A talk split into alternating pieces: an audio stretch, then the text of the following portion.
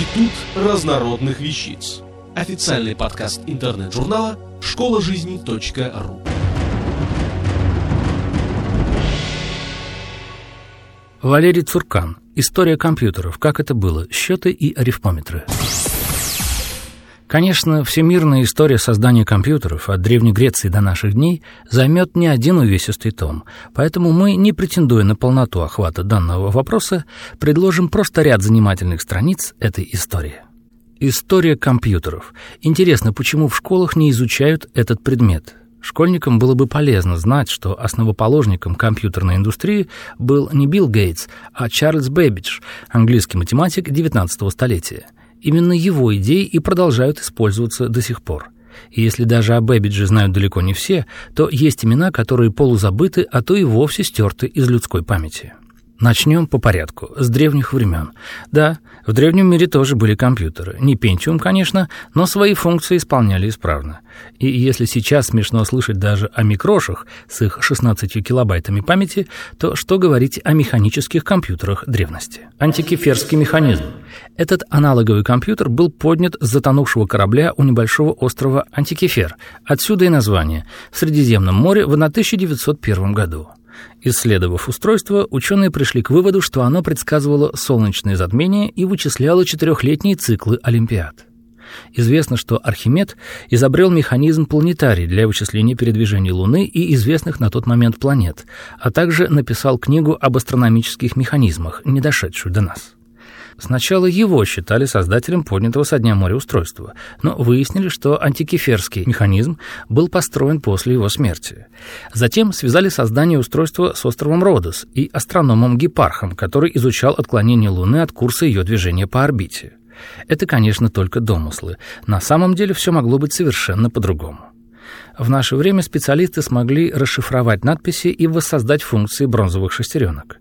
Надписи оказались названиями месяцев, что и подтолкнуло ученых к мысли, что этот прибор – один из первых в мире механических календарей. В античной литературе есть несколько упоминаний о сходных приборах, в том числе описание устройства, созданного Архимедом в трудах Цицерона. Однако антикеферский механизм – единственное устройство, дожившее до наших времен.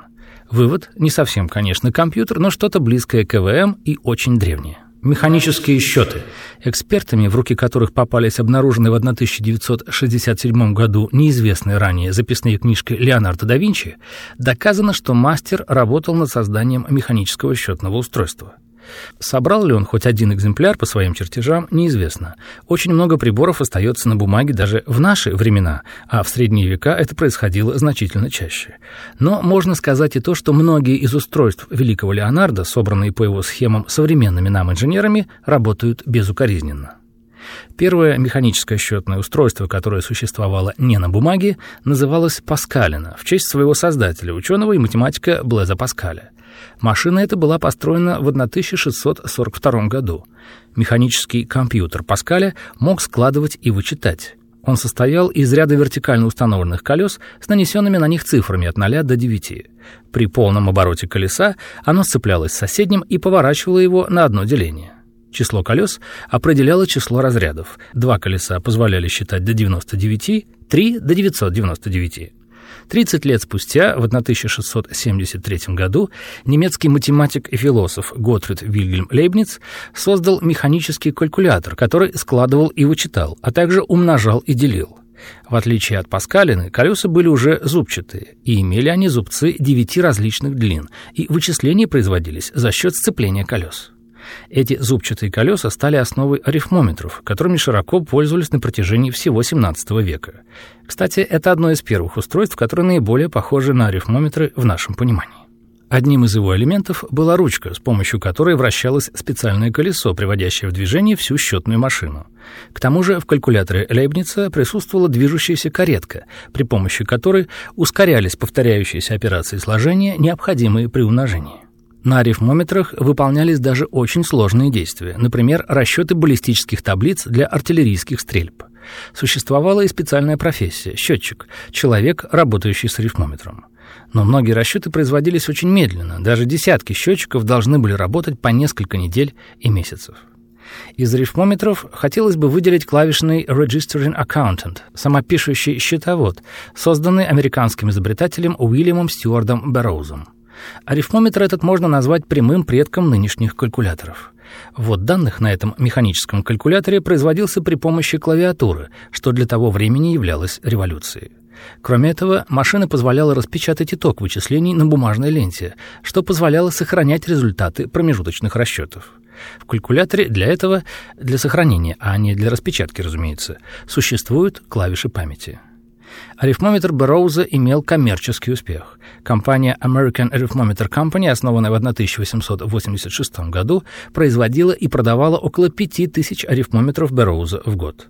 После смерти изобретателя фирма поменяла название на Burroughs Edding Machine Company.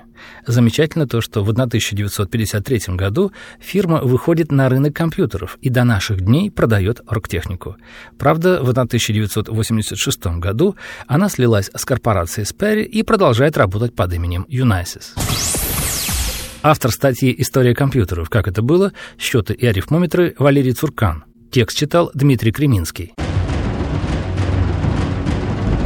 Институт разнородных вещиц. Официальный подкаст интернет-журнала школа жизни.ру. Слушайте и читайте нас на www.школажизни.ру.